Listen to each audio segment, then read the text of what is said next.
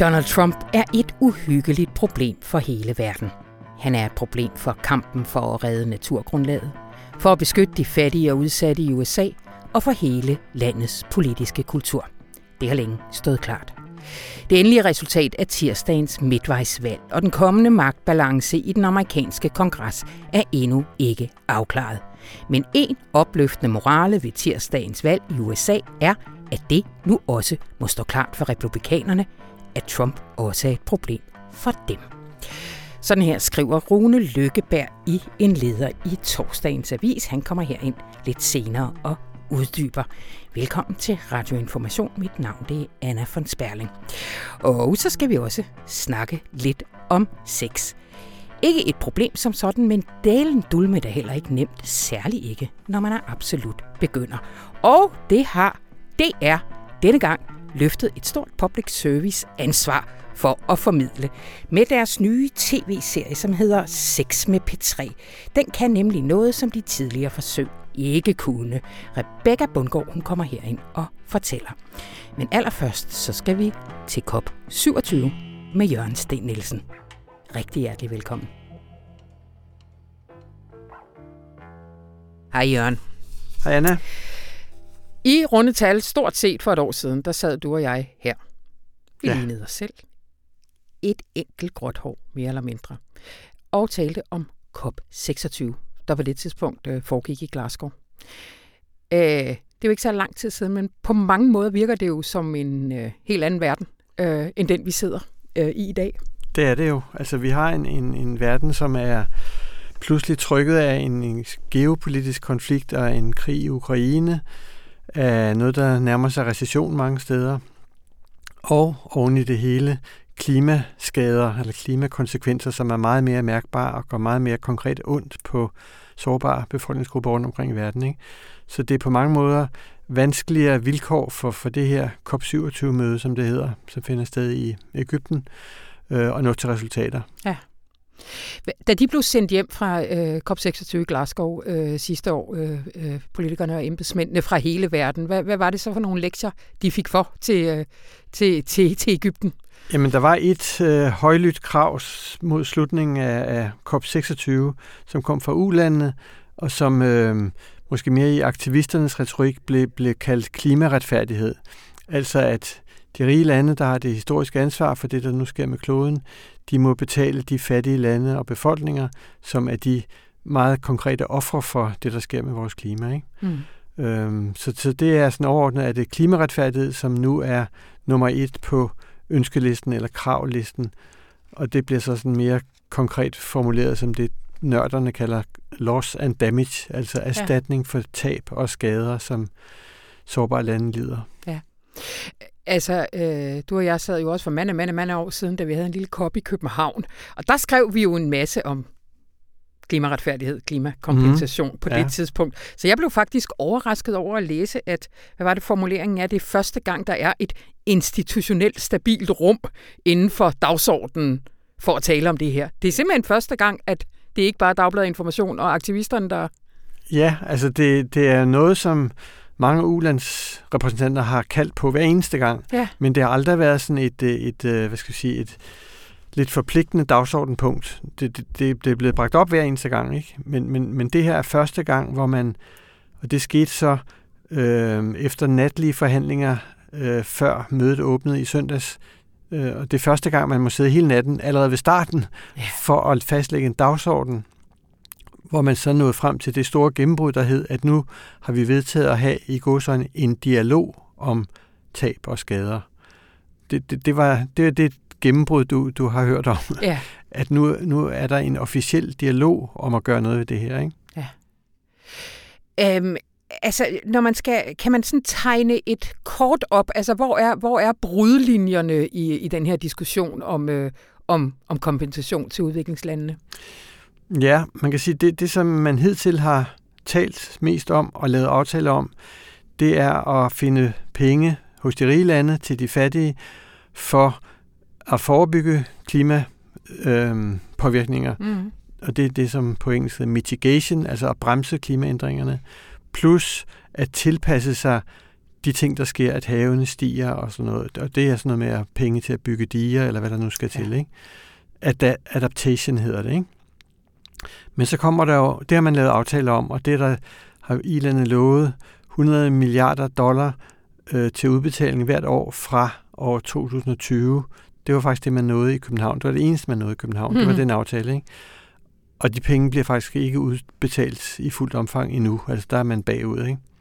Man siger nu, at det bliver nok med udgangen af 2024, at vi lever op til løftet fra København i 2009. Mm-hmm.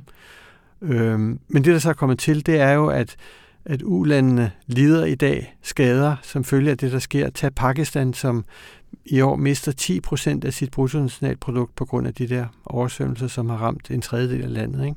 Ja. Så der er simpelthen øh, omfattende regninger, som skal betales i penge og i nogle tilfælde med, med folks liv.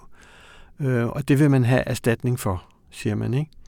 Øh, så det er altså en tredje type udgifter, som indgår i, i det med at skabe klimaretfærdighed. Ja. Og det er det, der har været så svært at komme nogen som helst vegne med indtil nu. Ja.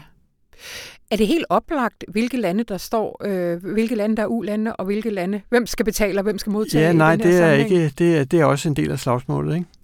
Øhm, altså det overordnede, øh, sådan underartede slagsmål, det er jo, at hvis i-landene giver sig på princippet om, at vi har et, et erstatningsansvar, øh, så er der ligesom åbnet øh, for finanskasserne i, i, i de rige lande, fordi altså, hvis du går langt nok tilbage, så, så bliver beløbene jo for de skader, der er sket, jo øh, altså endeløse. Ja. Ikke?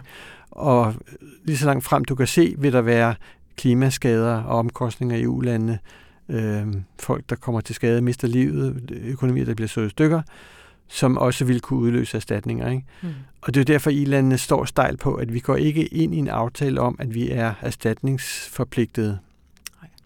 Øhm, men dertil kommer så, hvis man skal finde en eller anden anden model for at betale noget af det her, hvem er så betaler, og hvem er modtager? Ikke? Og der kan du sige, øh, hvor er for eksempel Kina? Ja. Kina er i dag nu en større udleder af drivhusgasser end USA og EU til sammen. Så er det ikke også på tide, at Kina begynder at være ligesom på det hold, der skal kompensere nogle andre for, for det, der sker. Ikke?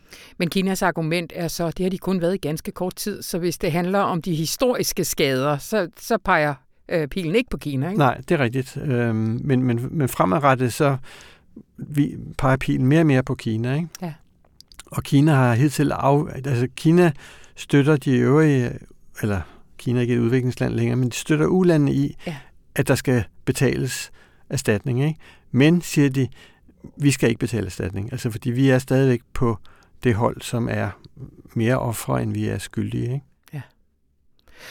Og regner man med, at, øh, at så gigantiske spørgsmål som dem på en eller anden måde kan afklares på en, på en kop som den her?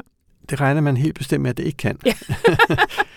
der er nogle ganske få lande, som, som inden koppen startede, har lovet nogle penge, øh, og det er jo dejligt, men, men når man ser på, hvad det er for nogle beløb, så er det altså også øh, nærmest symbolsk. Ikke? Ja. Danmark var allerførst med at love, hvad der svarer til 13 millioner dollar. Altså, hvad kan man få for 13 millioner dollar i vores dage? øh, som som ja. vores bidrag til ja. loss and damage. Øh, New Zealand har lovet 12 millioner, Østrig har lovet 50 millioner, Irland har lovet 10 millioner. Øh, det beløb, jeg nævnte før, det var, at Irland har, har allerede lovet at yde 100 milliarder dollar årligt øh, til til forebyggelse og tilpasning. Ikke? Ja. Så de her beløb, som, som nogen nu lidt symbolsk har præsenteret, er jo at vise god vilje, men, men det er symbolsk i sin størrelse. Ikke? Ja. Og man er fuldstændig afklaret med, at, at der bliver ikke oprettet, eller der bliver ikke åbnet en pengekasse, sådan, øh, som man forpligter sig på på COP27. Man har startet en dialog, og drømmen for i hvert fald ulandene er, at det ender med en eller anden form for fondsdannelse, som øh, kan vedtages om formentlig to år. Mm. Men, men øh, det, det hele er oppe i luften, ikke? og det kan ende alle mulige steder. Mm. En anden øh, af de øh, lektier, de fik for i Glasgow, var også at øh, tage hjem til hver sit land og blive mere ambitiøs på, på de nationale forpligtelser i de enkelte lande. Øh, hvordan, øh, hvordan går det med det? Der er nogle få lande, som har skærpet deres øh, nationale klimamål, og det er jo fint, men, men, men det er kun få. Og den sidste opgørelse fra FN siger jo, at med, med det, der nu er lovet, hvis alle lande gør det, de faktisk har lovet. En ting er at love det, noget andet er at gøre det. Ja. Hvis de gør det, så lander vi på den forkerte side af 2,5 graders opvarmning, altså 2,4 til 2,8 grader, siger de forskellige vurderinger. Ikke? Ja. Og det man jo sigtede efter med Paris-aftalen, det var at holde sig under 1,5 grader. Øhm, så det går ikke godt nok, slet ikke med at skærpe landenes klimaløfter. Og køreplanen er, at det snakker man ikke meget om i øh, Ægypten på det her møde. Øhm, det skal man inden udgangen af næste år være færdig med at gøre status over, hvor langt er vi så med de her mål. Ikke? Ja. Og så skal man inden 2025 forhåbentlig definere nye, mere ambitiøse mål hele vejen rundt, altså for alle lande. Ikke? Øh, så, så det slagsmål, det er ligesom parkeret ja. for nærværende. Ja.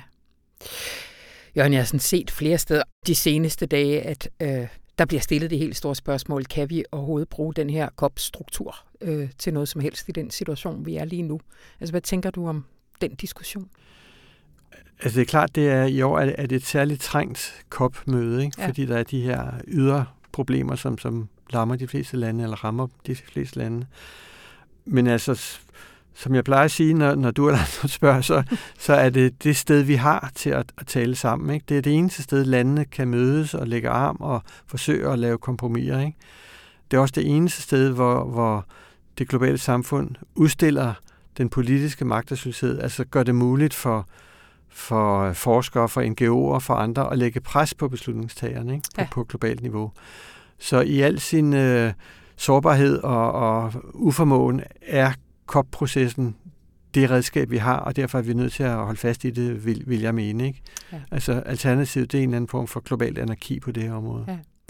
Altså en af de andre alternativer, jeg kan huske, vi sad og talte om sidste år, det var jo, at blandt andet Dan Jørgensen, han fik sådan samlet en, øh, en gruppe, ja. øh, sådan en, en øh, multilateral øh, sideproces. Øh, det er desværre heller ikke gået så godt med den.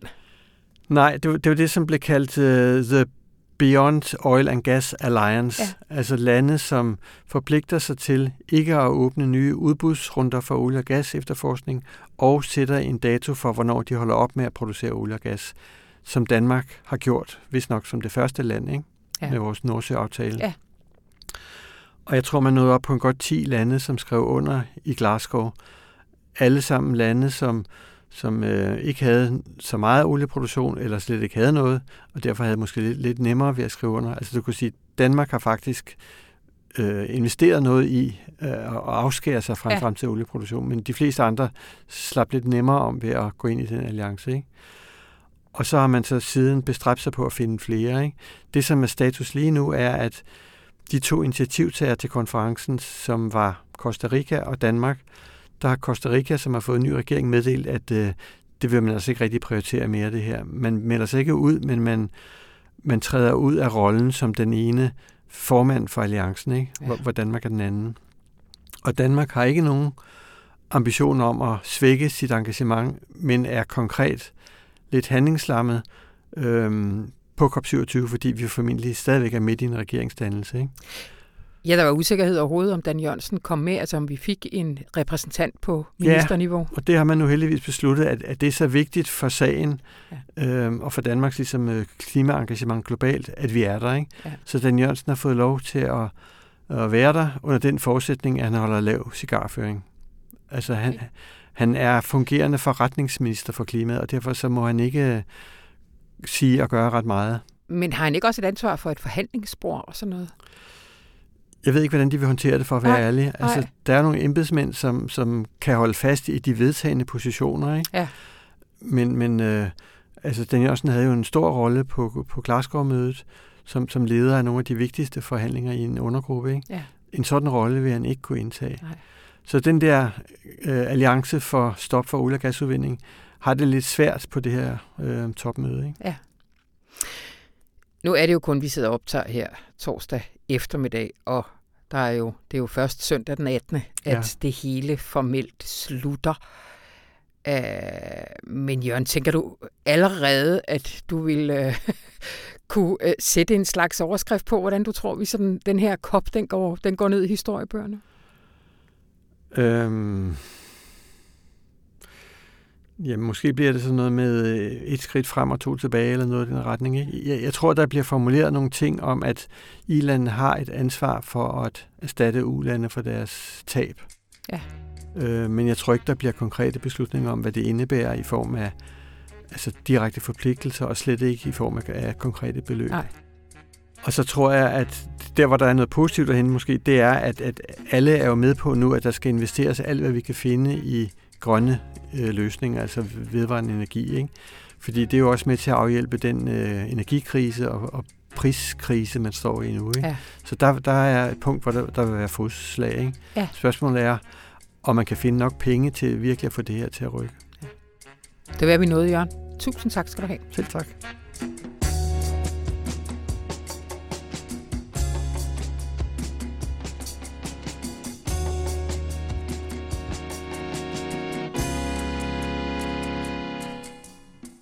DR har ikke så få gange forsøgt sig med at producere programmer, der skal oplyse om sex og nedbryde seksuelle temaer. Og ofte har det ramt lidt skævt. Men med sex med P3 har de ramt den lige i røven. Ej, undskyld Rebecca. Det er fordi, vi snakker simpelthen aldrig om noget som helst relateret til kroppen på radioinformation. Nej. Så jeg sad og tænkte, kan jeg tillade mig det? Kan jeg tillade mig det? Så er det jo på tide. Ja. og jeg lover, det stikker ikke helt af herfra. Rebecca Bundgaard, velkommen til. Tak. Æh, du har skrevet en leder i Dagbladet Information øh, om det her nye program 6 med P3. Hvis der sidder nogen derude og ikke er øh, blevet lukket til at klikke på den allerede, hvad handler det om? Hvad, hvad, er, hvad er konceptet? Jamen, det er faktisk et, et ret øh, genialt nyt program, det jeg har produceret øh, om unges sexliv. Øh, og det, der er så godt ved det, det er, at det i høj grad er unge, der har ordet gennem hele, øh, gennem hele programmet. Øh, hvert, øh, hvert afsnit, der er 10 afsnit i alt i den her sæson, øh, har et nyt tema. Det kan være altså, analsex, øh, transkroppen, øh, body count, altså hvor mange seksuelle partner man har haft. Mm. Øh, og så er det ligesom, øh, præmissen er, at der er sådan et skiftende klip af unge, der fortæller om deres eget forhold til det her tema.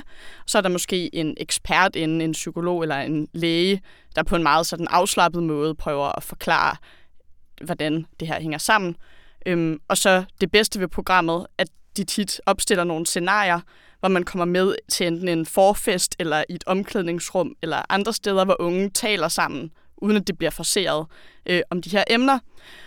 Og det er det, jeg personligt synes har manglet i mm. de her programmer, øh, altså som, som det, jeg har lavet om sex. Ja, fordi prøv, prøv lige øh, et, øh, et lille øh, historisk vy. Altså, hvad, hvad har DR tidligere gjort, når de ligesom skulle løfte den her jo helt oplagt public service forpligtelse, skulle man synes også?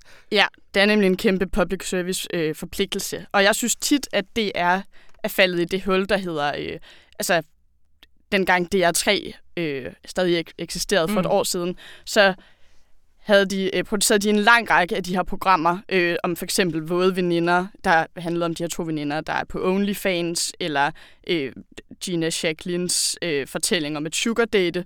Øhm, og det bliver altså nogle meget spændende, men også meget portrætborne scenarier, som jeg ikke tror, de fleste kan spejle meget sig ekstreme i. Også, ikke? Også meget ekstreme. Ja. Altså, det, det er spændende at sidde og se, men jeg tror ikke, at de fleste kan relatere til det på nogen måde. Det bliver en anden form for underholdning.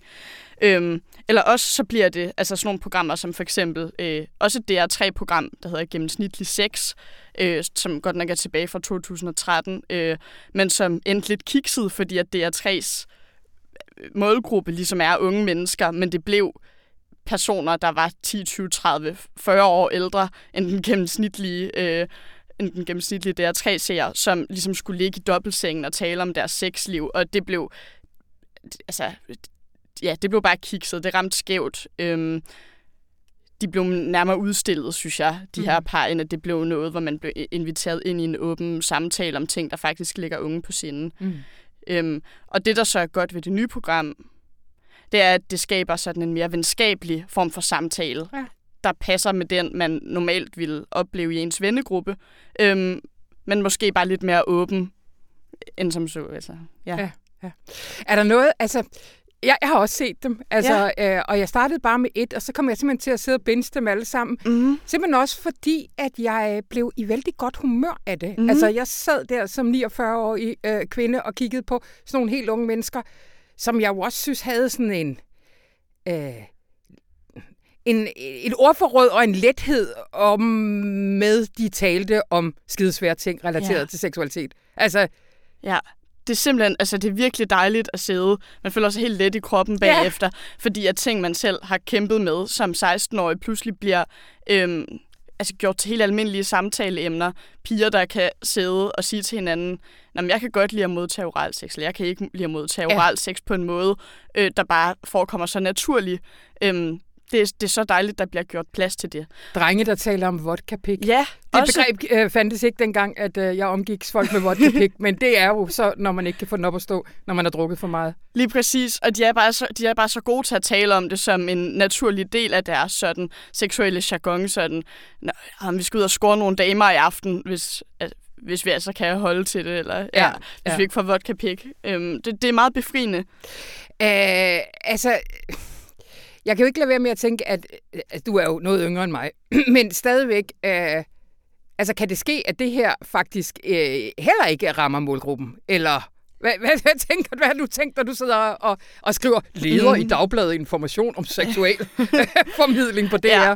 Altså, vi havde en ret levende samtale om det til morgenmødet i går, lad os sige det på den måde. Ja. Øh, fordi øh, der var nogen af de andre unge på avisen, som, som mente, at, øh, at det er primært have castet et meget sådan hipt, ublufærdigt storbysegment til ja. at tale om de her ja. emner. Øhm, og det kan jeg på en måde godt se, at de har. Altså, der mangler måske Emil fra Randers, eller altså som, som ikke er helt så vant til at tale åbent om de her ting, fordi det også skal være en del af den samtale, at det er svært for nogen. Og nu har vi lige stået og snakket om, at det er dejligt at høre unge tale åbent om det, men sådan tror jeg ikke, det er i alle segmenter i mm. samfundet. Så der skulle det er måske have kastet lidt bredere. Mm. Omvendt så synes jeg faktisk, altså jeg synes heller ikke, man skal kritisere dem for meget for det, fordi samtidig så er det lykkedes dem at finde nogle unge, som netop rigtig klogt og åbent og mildt ligesom kan sætte ord på alle de forskellige følelser, der knytter sig til de forskellige emner. Altså, det er ikke fordi, at de kun øh, har fundet super woke-agtige typer, der, der står og siger, at de fyre, der sidder og siger, at det er bare fedt at give oral sex og mm, så videre. Øh, der, der har de virkelig fundet unge, der er, vir- der er villige til at udtale sig om, om det hele og udtrykke alle typer følelser. Så i sidste ende synes jeg, at, at programmet har en kæmpe styrke på den måde. Og mm. så kommer der forhåbentlig en sæson til, hvor de husker at kaste lidt bredere i den anden forstand. Det kan man i hvert fald øh, give den opfordring videre her. Ja. Øhm, og så vil jeg også sige, at, øh, at selvfølgelig min primære følelse var, at jeg sad og tænkte, hold nu ferie.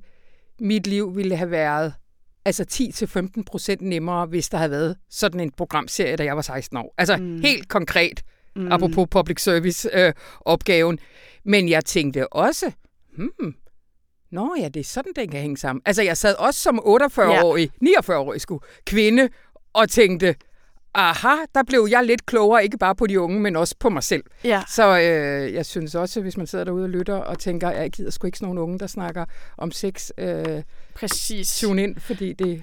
Jeg tror, det, det kan være befriende for mange at høre øh, en pornoskuespiller for eksempel udtaler sig om i programmet øh, om analsex, at inden hun laver en pornofilm, hvor hun skal have analsex, så forbereder hun sig en hel uge på det til folk, der bare tror, det er en ting, der foregår naturligt, helt almindeligt som en del af, af en hverdagsaften sexrutine. Ja. Ja, øh, den slags ting synes jeg bare, de løfter rigtig godt og gør, at, at alle kan få noget med af det her. Plus deres sidste program, øh, som jeg roser til skyerne i Avisen i morgen, øh, eller det sidste afsnit af programmet, som handler om transkroppen. Mm, og som tror, er meget anderledes end de andre ja, egentlig. Altså også genremæssigt går det, er det. Sted, ja. det er det, men jeg synes, det, tror jeg, det tror jeg bare, jeg vil anbefale alle at se, fordi at, at det er sådan et emne, hvor man tit oplever, at folk de, de prøver sig lidt frem, når de skal tale om det og så videre. Der synes jeg bare, at de har fået fat i nogle virkelig kloge gode unge mennesker til at sætte ord på, hvordan man kan tale om det her, og en klog psykolog også, ja. der hjælper seeren ja. på vej. Godt, tusind tak, Rebecca Bundgaard.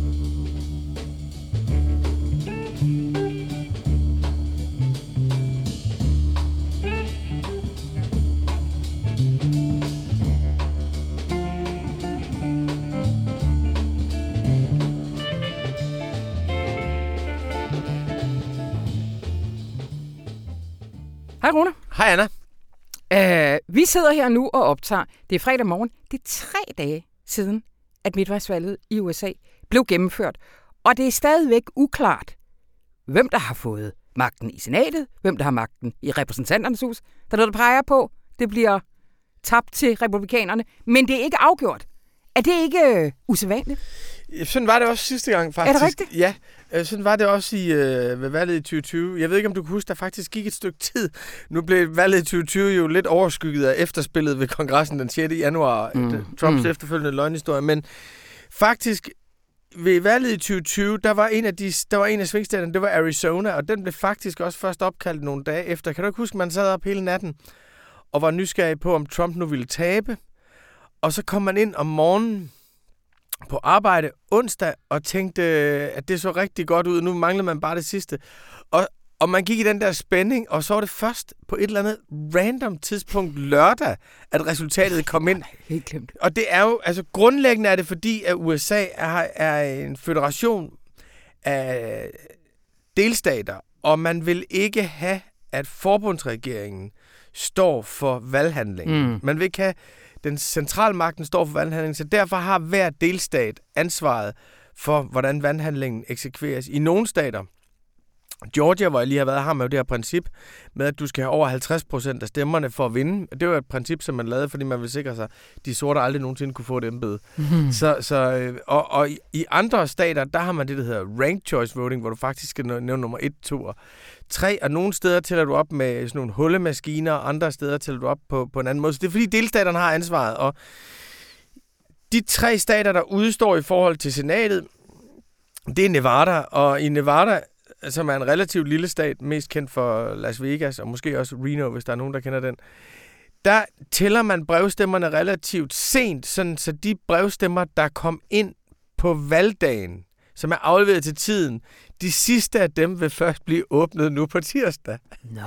Og i Arizona, der tæller man også i sådan nogle, i sådan nogle ryg. Jeg tror, Arizona er færdig, øh, er færdig på lørdag. Og i Georgia, fordi hverken Raphael Warnock eller Herschel Walker nåede til 50 procent, mm. så skal der være det, de kalder for et, et runoff den, den 6. december.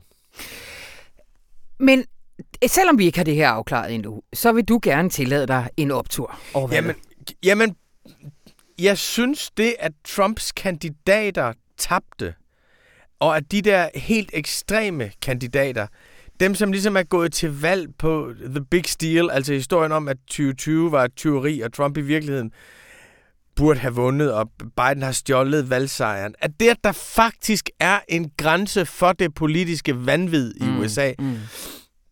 Det synes jeg er en kæmpe optur. At, uh, at nogle af dem uh, i Pennsylvania var der en, der hed Doug Mastriano, der stillede op til guvernørvalget.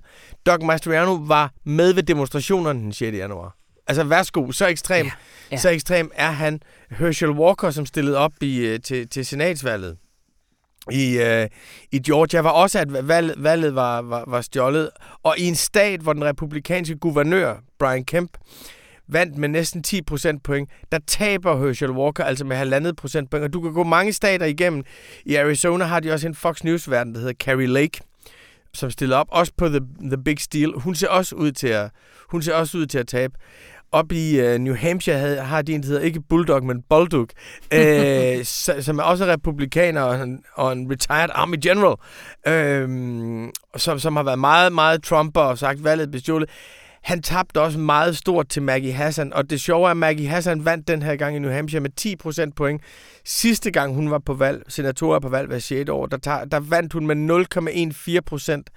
Så ved det her valg er det blevet tydeligt, at der er en grænse for, hvor meget lort du kan sige. Og, og der har man jo ellers haft den formodning, jeg har selv skrevet det tusind gange, og det må vi så undskylde for, at, at, at det, der hedder split ticket voting, var forbi i USA, nemlig at man var så meget republikaner, så man stemte på republikaner, uanset mm. hvem de stillede op, mm. og man var så mm. meget demokrat, så man stemte demokratisk, uanset hvem de stillede op. Ved det her valg har vi faktisk set en hel del split ticket voting. Mm. Og som du også skriver i din leder, der kunne læses i onsdagens avis. Øh, torsdagens. Torsdagens avis. så, øh, så skæver man vel også til det her i det republikanske parti. Øh, Ja, altså det er klart, indtil nu, der har det jo været tydeligt, at Trump er et problem for verden, og han er et problem for de fattige, han er et problem for klimaet af helvede til. Mm. Men det her valg gør det meget tydeligt, at han også er et problem for republikanerne, fordi Trump har kunnet stille de her kandidater op. Øh, den meget, meget, meget, meget lidt charmerende tv-læge Mehmet Oz i Pennsylvania, for eksempel, der aldrig har boet i Pennsylvania. Og så kan de vinde primærvalg. Jeg skal lige høre, hvad mener du, når du siger, kan stille dem op?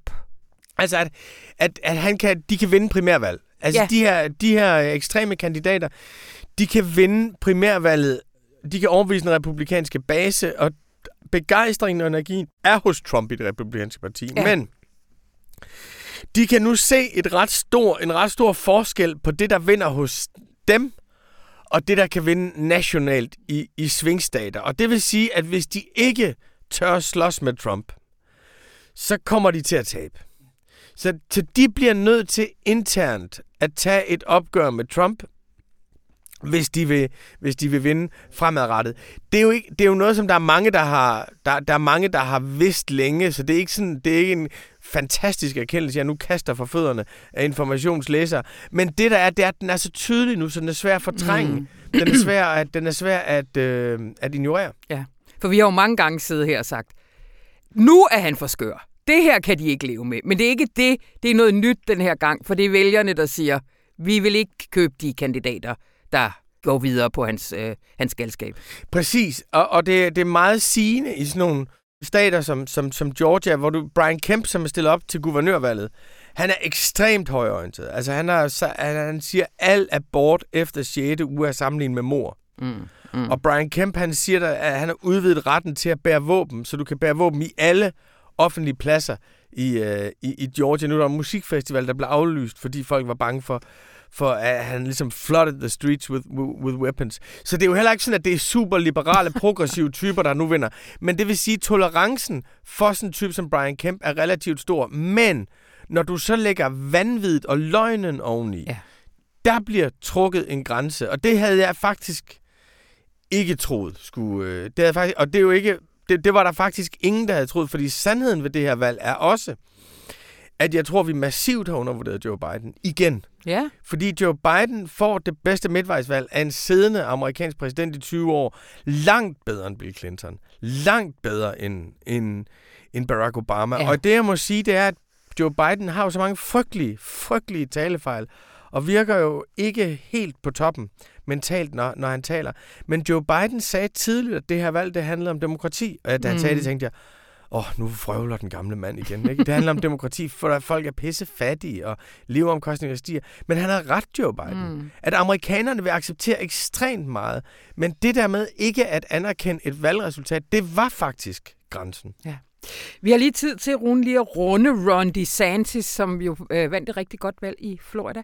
Altså, øh, og Trump har været meget optaget af at tweete og alt muligt andet. Øh, eller ikke tweete, det er nogle andre platforme, ja, ja, jeg er for gammel til ja, ja, ja, ja. Twitter er ved at gå ned. Øh, hvad er han for en størrelse? Hvad, altså, er det ham, vi skal begynde at vende os til, tror du, at, øh, at sige? Altså, Ron DeSantis er guvernør i, i Florida, og Florida har jo været en svingstat for nogle få valg, at det var et chok, da Hillary tabte. Florida i 16. Obama vandt øh, Florida i 8. Og den stat vandt Ron DeSantis med 20 procentpoint. Altså han sweepede den. Ja. Og det er jo ekstra sjovt, fordi det også er der, Donald Trump bor. Han har siddet på Mar- Mar-a-Lago og set ham.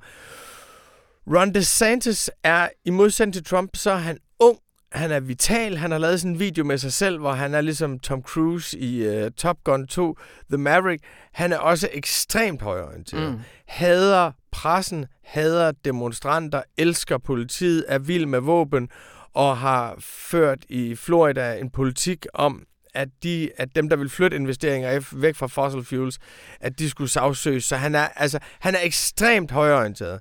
Og han svarer altid sådan undvigende på spørgsmålet om 6. januar. Men han siger ikke, at det var det store tyveri. Mm. Han siger, at det er noget, som den liberale presse elsker at hisse, hisse op over. For mig, altså, så Ron DeSantis er ligesom modpolen til Trump, og der har været ligesom spørgsmål om, vil han stille op imod Trump, vil han ture det, fordi stadigvæk, altså meningsmålinger i det republikanske parti, i hos deres base viser 70 procent foretrækker foretrækker Trump. Men det han er, han er ikke så tosset som Trump. Han er ikke så ekstrem.